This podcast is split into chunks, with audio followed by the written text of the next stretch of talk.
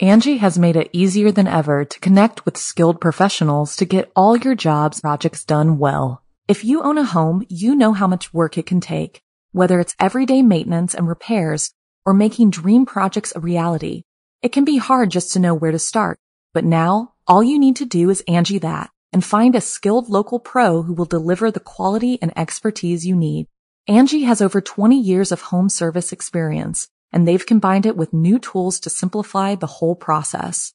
Bring them your project online or with the Angie app, answer a few questions and Angie can handle the rest from start to finish or help you compare quotes from multiple pros and connect instantly, which means you can take care of just about any home project in just a few taps. Because when it comes to getting the most out of your home, you can do this when you Angie that.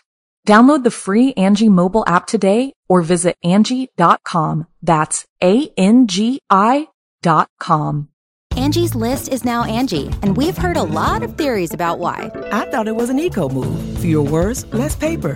No, it was so you could say it faster. No, it's to be more iconic. Must be a tech thing. But those aren't quite right. It's because now you can compare upfront prices, book a service instantly, and even get your project handled from start to finish. Sounds easy. It is, and it makes us so much more than just a list. Get started at Angie.com. That's A N G I, or download the app today. G'day, mates. It's B Buster here. So, before the episode begins, I would just like to say a big thank you to Castbox for providing the platform for Be Scared to operate on as an original. Castbox is the fastest growing, highest rated podcast app on both iOS and Android, and you can find all of your favorite podcasts there. Personally, I think Castbox is the best podcasting platform out there, and I hope you guys check it out because I think you'll be surprised at just how much variety they have and how user friendly their app is. Also, if you're a fan of this podcast, then you probably love horror stories and are as fascinated by the paranormal as I am. If so, then I want to recommend a new podcast to you to check out Haunted Places. Every haunted place on Earth has a frightening real backstory that tells the story of how a normal place can become a place of mystery and paranormal activity. The host of Haunted Places takes you on an audio tour of a new haunted place and its haunted history every episode. Each episode shares the creepy stories that explain how these real places became the resting grounds for lingering spirits and paranormal activity. They adopt the tone of a campfire story as the host narrates through spooky legends, weird stories, and tales of the supernatural from people who have experienced it firsthand. The Haunted Places team of researchers delve into detailed stories of death, neglect, and unresolved fates that linger in the fabrics of these locations. You can check out episodes covering the Cecil Hotel, creepy cemeteries, and even the London Tower right now by visiting Apple Podcast, TuneIn, Google Play, or wherever you listen to podcasts. All you have to do is search for Haunted Places. Again, that's H A U N T E D P L A C E S. Or you can also visit parcast.com. That's P A R C A S T dot com slash haunted. New episodes come out every other Thursday, guys, so subscribe now to Haunted Places to never miss an episode. Anyway, guys, thanks for listening, and without further ado, let's begin.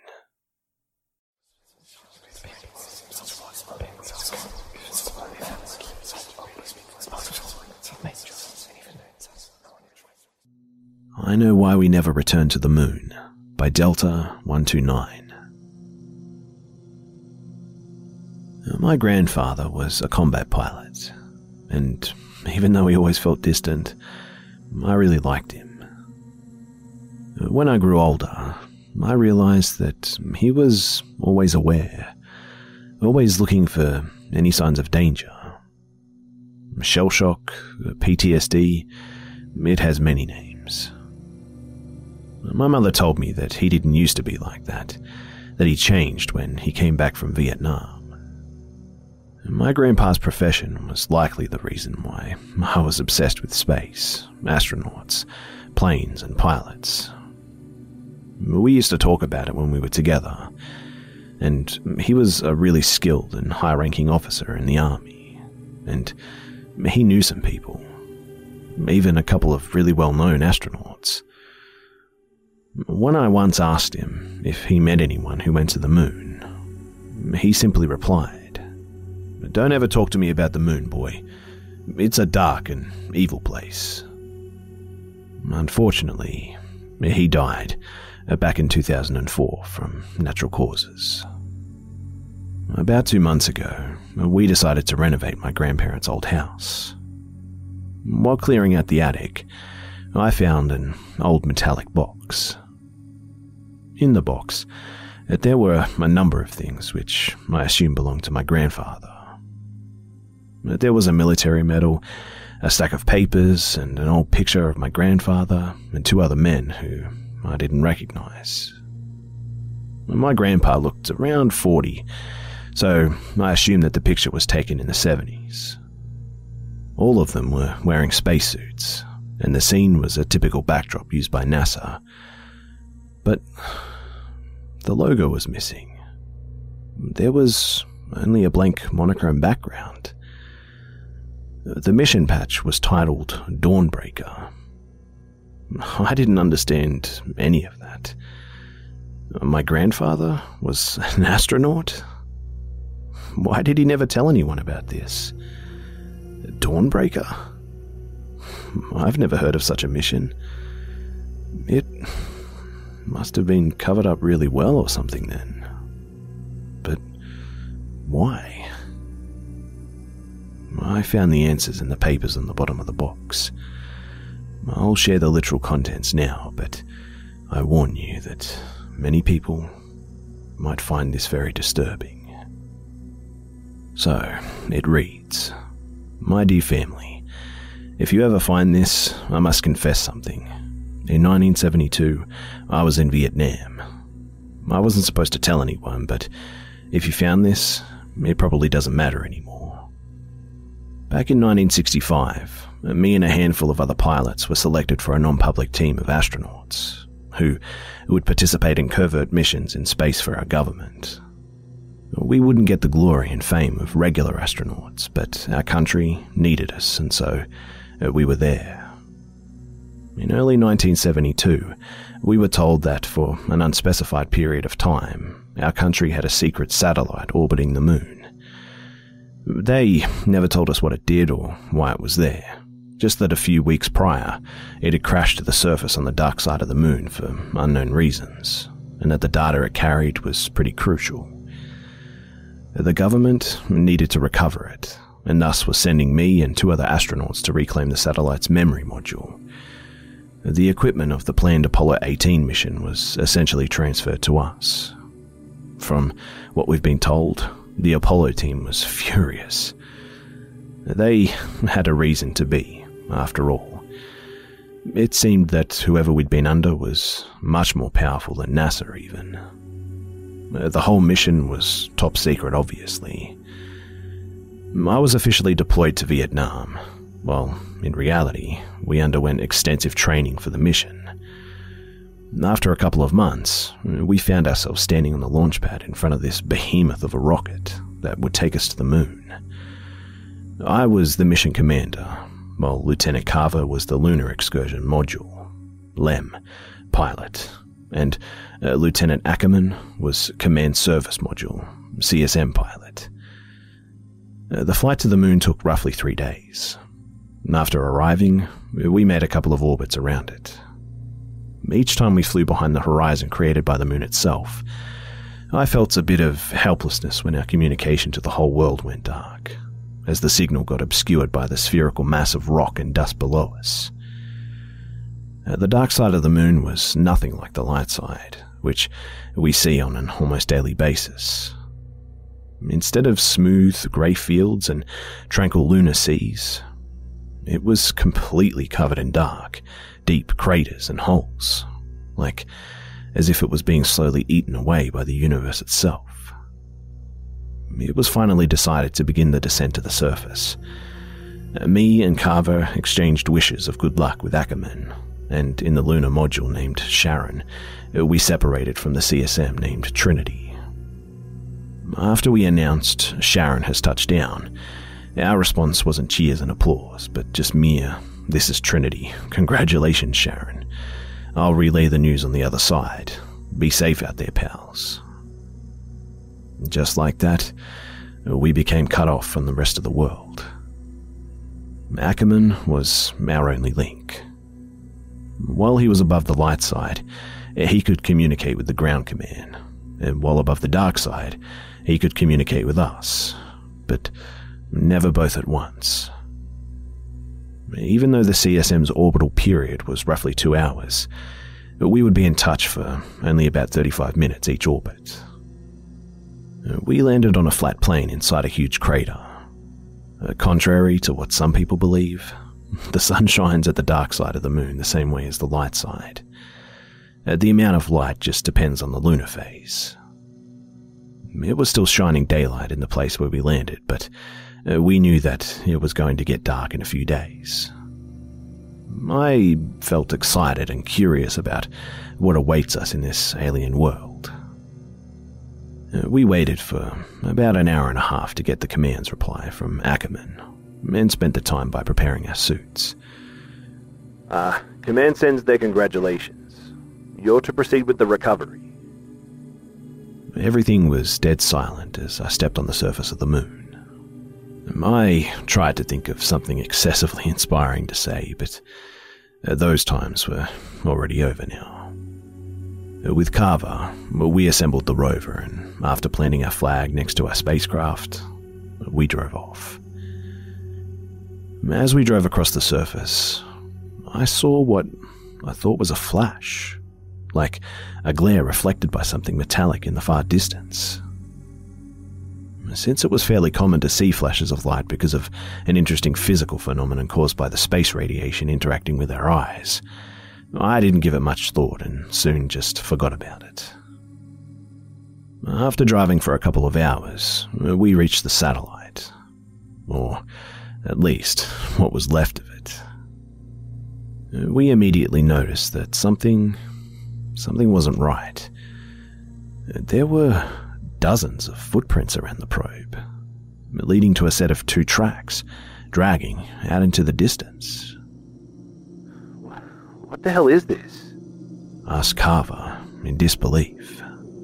Ah, uh, I don't know, but it seems that somebody got what we came for before us. I replied. Both the tracks and the footprints were different than ours. Whoever took the data wasn't here under the American flag. As I expected, uh, we didn't find the data box. We found the part where it was supposed to be, but it was missing. Uh, luckily for us, uh, we were just in contact with Ackerman, so we reached out to him to describe our findings. This doesn't make any sense. Who would take it? Russians? They don't even have lunar programs. Even if somebody took it, how could we not be aware of that? How can the Russians land on the moon without us noticing? He responded. As far as we know, the Russians have no idea that we're here, you know? Said Carver over the radio. Well, we're going to follow the trail. I cut off their conversation. Ah, uh, are you guys sure about this? asked Ackerman. Hell, I'm not sure about it, but uh, we're clearly missing something here. But I'll do as you say, Cap. Responded Carver. Yeah, if whatever was on that probe was so important for two countries to send people here to retrieve it, uh, we have to find out what happened to it. I replied. Copy that, Sharon. I'll relay your whereabouts to command as soon as I can. Be careful out there.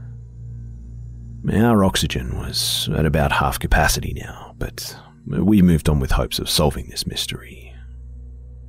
It wasn't long until I saw something in the distance. As we got closer, I realized that it was a spacecraft. Its design was different than ours, and it was decorated with a flag of the Soviet Union. I couldn't explain why, but I felt that something was really odd about the spacecraft. If there really were Russians with us on the moon, they would have picked up on our comms long ago. So, there wasn't a point in hiding this, right? To the unidentified Soviet lander, this is the crew of Dawnbreaker. Please respond. We know you're here, we have you in sight. Nothing. We attempted to contact them several times again in both Russian and English, but always received only silence in response. We got closer and I realized why I found the spacecraft odd before. It looked like it had been there for a while. We couldn't see much of the interior through the small windows, which had been covered with something from the inside. Hey, uh, our air is running low and I don't like this, Miller. We should really head back now, said Carver with clear uneasiness in his voice. Yeah, I know, but we have to find out what's going on here. It took some time until we figured out a way to open the airlock, and when we did, no one was home. The inside was a mess. The interior was splattered with brownish red fluid, presumably contents of one of the many open food packages lying on the floor. Or was it? No, I quickly pushed that thought out of my mind. It was a two seater craft. Uh, there were a small amount of leftover supplies and samples, but no signs of the satellite's black box. There was a spacesuit hanging on the wall near the airlock. Two occupants and one spacesuit with a clear missing name tag. We both quickly realized that the other one must still be out there somewhere, along with its occupant. At this point, we were really low on oxygen, so we rushed to get back to our spacecraft. As we reached Sharon with the last bits of oxygen in our suits, I. I realized something. Uh, tell me, Carver, was it just me or did we not pass the wreckage on our way back? I asked. Ah, fuck. Uh, don't even mention it. It wasn't there, that's right. Uh, we shared our intriguing discovery with Ackerman later, and uh, he was as surprised as was Command when we informed them in turn. That night, I took watch for the first four hours. It wasn't really a night, since the sun was still shining, but for the sake of timekeeping, we referred to the time when we slept as night. When it was finally my turn to sleep, I had a dream about following the flash that I saw the previous day. I walked on and on until I found the spacesuit from the Russian craft just lying there in the dust. The limbs were twisted and contorted in gruesome ways, but it was clear that someone or something was inside that suit. I approached and slowly began opening the sun shield that obscured the inside of the helmet. I looked in terror as I saw the inside. It was my face, covered with brownish red blood, and in place of the eyes, there were only two gaping holes. The next day, we started picking up something on an unused channel of our radio. It was a faint signal from somewhere in the crater we tried to patch it to the speakers, but it didn't make any sense. It was just repeating sounds resembling a person vocalizing the sound of a single letter or vowel, but uh, stretched out to about three seconds, followed by an equally long pause. It was really distorted, and it clearly wasn't a loop, since each sound was just slightly different than the previous one. We ate and once again prepared for moonwalk. It was darker than the other day. The sun was still shining, but it was steadily creeping its way under the horizon. We followed the source of the signal for about an hour when we found something lying in the dust in front of us. I tensed as I looked closer and found out what it was. It was a spacesuit, the same one as the one in the Russian lander. Well, looks like we found our missing friend said Carver with disbelief. I didn't say anything. I simply jumped on the rover and slowly, silently approached the suit. What are you doing, Miller? continued Carver. Just as I was about to open the sun shield with my shaking hands, the suit came alive and grabbed my hand. With the sound traveling through our suits, I heard a weak pomogite, meaning help in Russian. We carried him to our lander. The patch on his suit revealed his identity as Tarkov. He was in shock and hypoxic. I don't know how long or why he was laying there, but he was lucky to be alive. For the next couple of hours, he fell in and out of consciousness. He eventually woke up, though, and our Russian was bad. But luckily, he spoke English enough for us to understand each other. He didn't remember why he was there, what had happened to him and his crew, or what his mission was. When I looked out the window, I realized that our flag was gone. There were no footprints, and it looked as if it had simply vanished. At this point, each one of us was really concerned, and uh, we asked if we could terminate the mission. The command refused, explaining that the recovery of the satellite's data was of paramount importance. Uh, we decided to continue our search tomorrow, and decided to just get some sleep. G'day, mates. So, I just wanted to take a quick break before the second half of the story to thank all of you guys for listening to Be Scared. If you're a new listener, welcome to the Hive. And if you're a long-time fan, thanks for checking out the podcast. If you could please take a moment to do me a favor to rate and review the show, that would be a huge help. And if you have any stories that you would like to submit for future episodes, you can send them to my email at bish.buster at gmail.com. That's B-I-S-H dot B-U-S-T-A at gmail.com. Thanks again for tuning in, and without further ado, here's the rest of the story.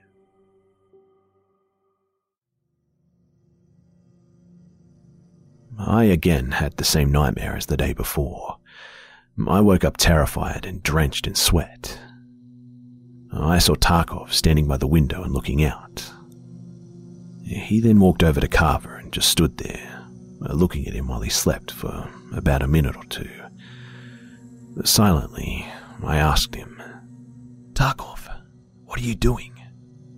But he just mumbled something like them or when, and then just lied down.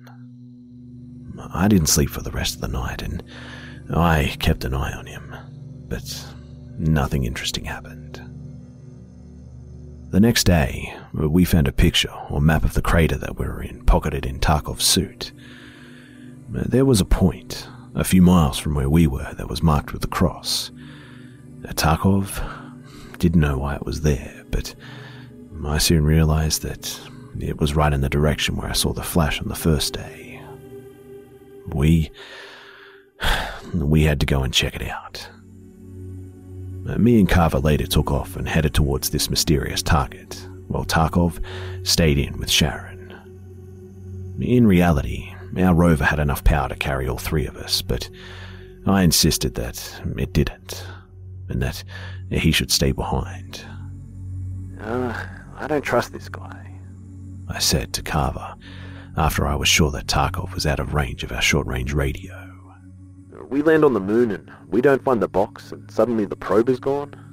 And then we find a supposed to be dead Russian who doesn't remember when was the last time that he took a shit. And now we're heading towards an inconspicuous place that was marked on his map that he knows nothing about. You bet I don't trust him. Hell, I don't trust a single step I take in that direction. He replied. What are we going to do about him? He asked later. Uh, I don't know yet, but uh, we can't take him with us. Neither the LEM or CSM is built for an extra passenger. You know that. I responded. Yeah, and I'm afraid that he knows that too, replied Carver. The sun was setting, and after driving for a while, we reached something that puzzles me to this day. Right there, in front of us, was something that I can only describe as a three sided pyramid. It was about 10 feet tall, and its surface was completely smooth and black as night. What in the world is this? asked Carver with a shiver in his voice. We walked around it and took some pictures. What the fuck? I suddenly heard through my radio. I turned around and saw Carver frozen in place, staring at something. There, in the remaining faint light, was a spacesuit about 20 feet away from us. I recognized the missing name patch and realized that it was the suit from the Russian spacecraft. But it was standing upright on its feet. And the sun shield was open to reveal a sight that terrifies me to this day. It was empty. The suit was empty, but it was standing upright. I came back to my senses after I heard crackling noises coming from my radio.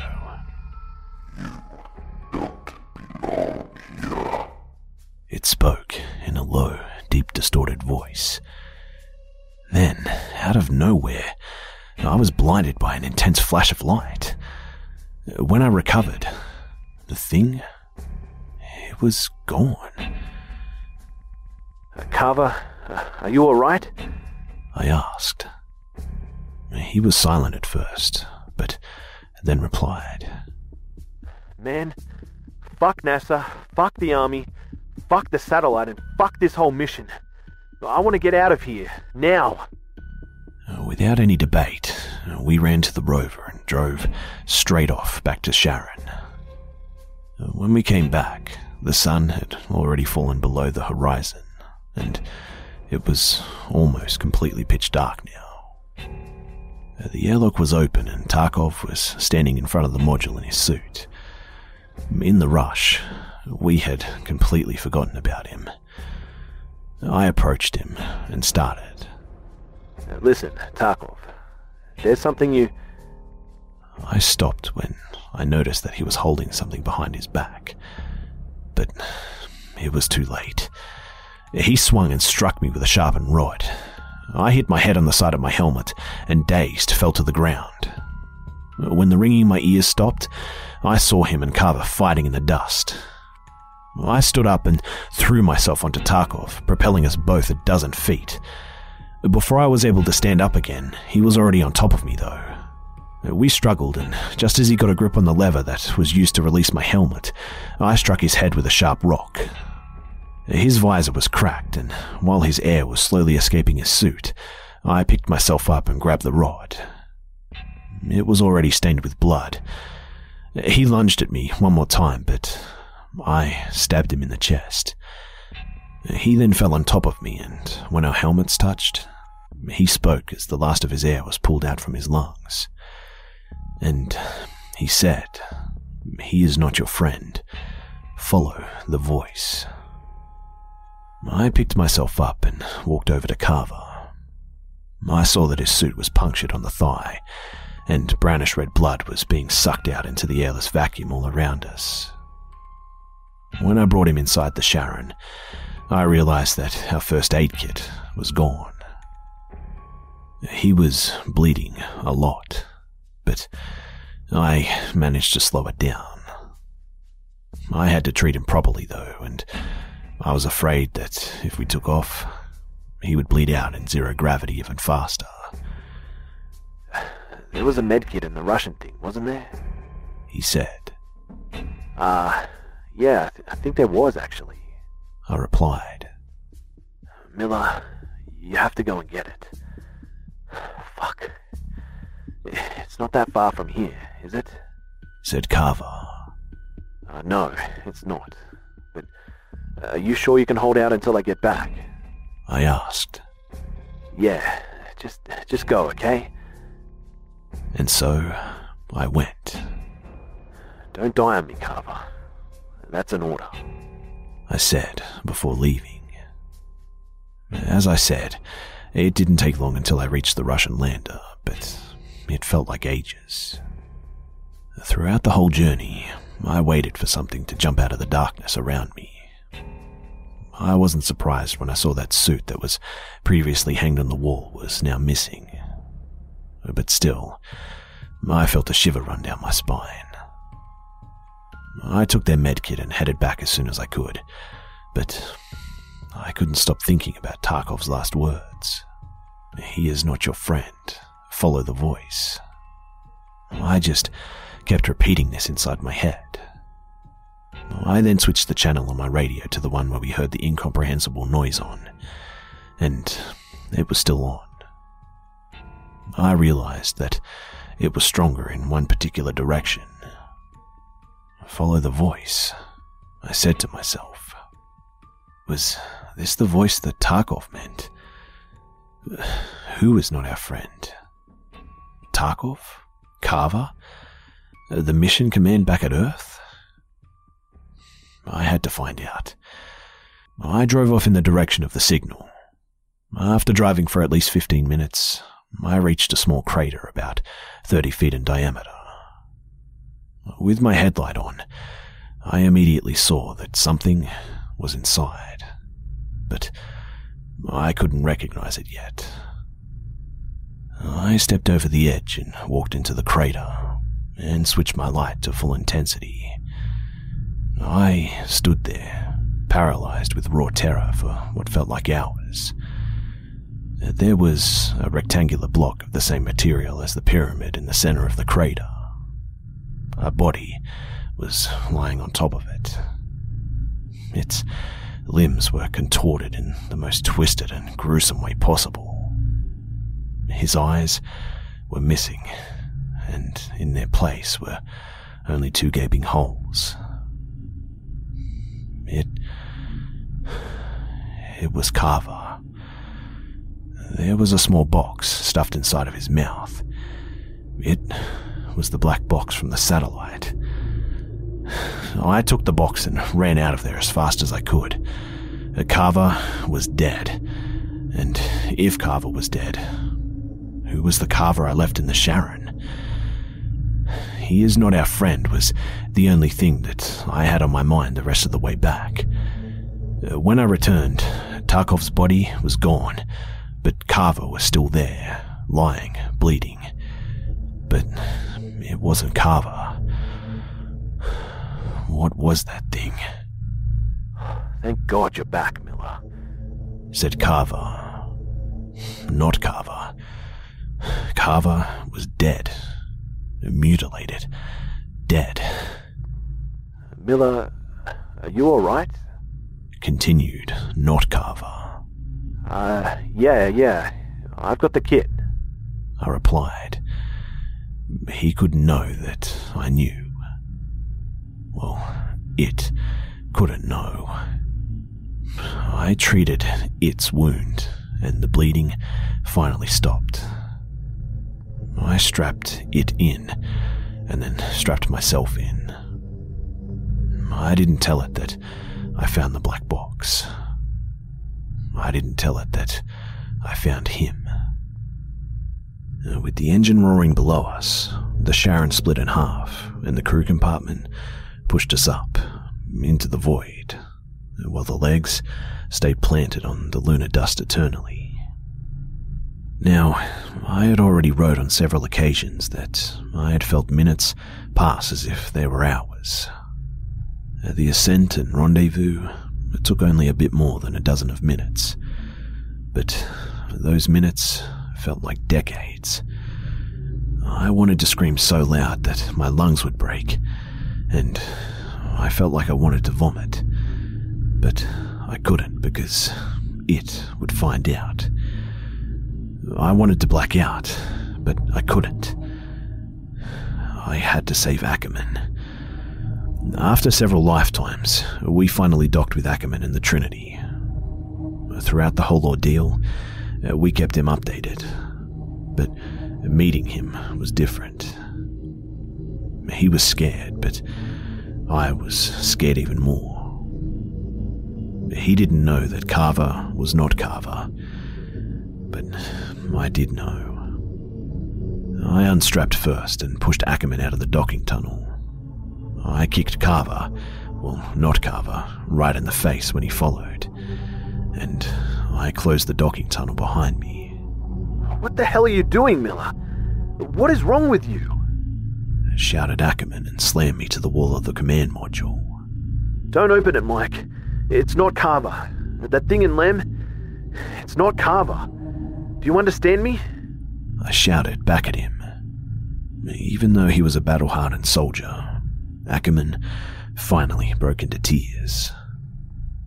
I floated past him over to the controls, and before I undocked the Sharon, I glanced at the docking tunnel window one last time. And there it was.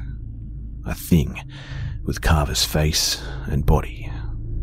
But definitely not Carver, staring at us. But his eyes were completely smooth and black as night itself.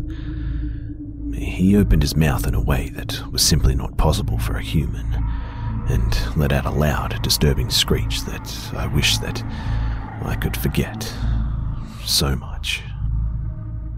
In a heartbeat, it turned to dead silence as the Sharon detached from the CSM and drifted into the void. Me and Ackerman didn't say a single word throughout the three day journey back to Earth. We were placed in quarantine for months after we came back home. Nobody ever explained to us what happened on that mission. I never did learn what was on that black box. And honestly, I didn't want to know after everything I experienced up there. But whatever was there was apparently enough to cancel all other missions to the moon and beyond. They eventually released us and made it very clear that we were never supposed to talk about it. I. I never saw Ackerman from that day on. The only other time I talked about him was when a pair of men in suits came to my home one day, a couple of years after the mission. So, Captain Miller, have you been in touch with Lieutenant Ackerman lately? One of them asked, after we exchanged our greetings. Ah, uh, no. I never spoke or heard from him since the mission. Did something happen? I replied. Well, I'm sorry I have to be the one to tell you, but uh, Lieutenant Ackerman was found dead in a nearby forest yesterday. I I had to sit down. I didn't know him that well, but we spent a considerable amount of time together in training, and we lived through hell itself together. So it was more than enough for me to consider him a friend. Poor Mike. How did he die? I asked. Well, we don't know yet, but he had a couple of fractures on all of his limbs. And mysteriously, his eyes were gouged out. And that's where the letter ends. I can't brush off the need to find out more about what happened to my grandfather and his colleagues. I hope that one day, soon if possible, I'll be able to find out more of this Dawnbreaker mission.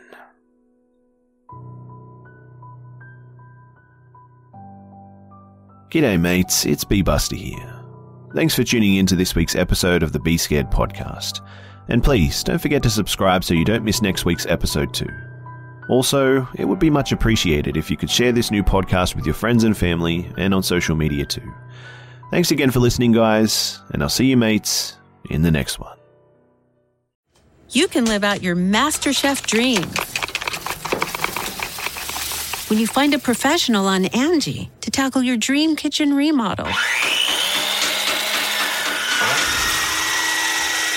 Connect with skilled professionals to get all your home projects done well. Inside to outside, repairs to renovations. Get started on the Angie app or visit Angie.com today. You can do this when you Angie that.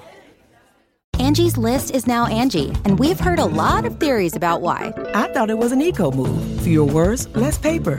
No, it was so you could say it faster. No, it's to be more iconic. Must be a tech thing. But those aren't quite right. It's because now you can compare upfront prices, book a service instantly, and even get your project handled from start to finish. Sounds easy. It is, and it makes us so much more than just a list. Get started at Angie.com. That's A N G I, or download the app today.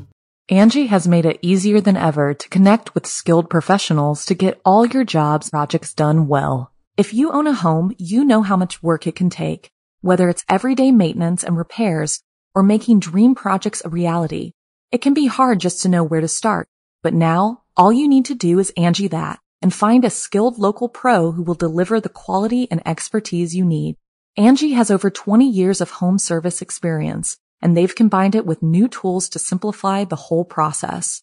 Bring them your project online or with the Angie app, answer a few questions, and Angie can handle the rest from start to finish or help you compare quotes from multiple pros and connect instantly, which means you can take care of just about any home project in just a few taps. Because when it comes to getting the most out of your home, you can do this when you Angie that. Download the free Angie mobile app today or visit Angie.com. That's A-N-G-I dot com.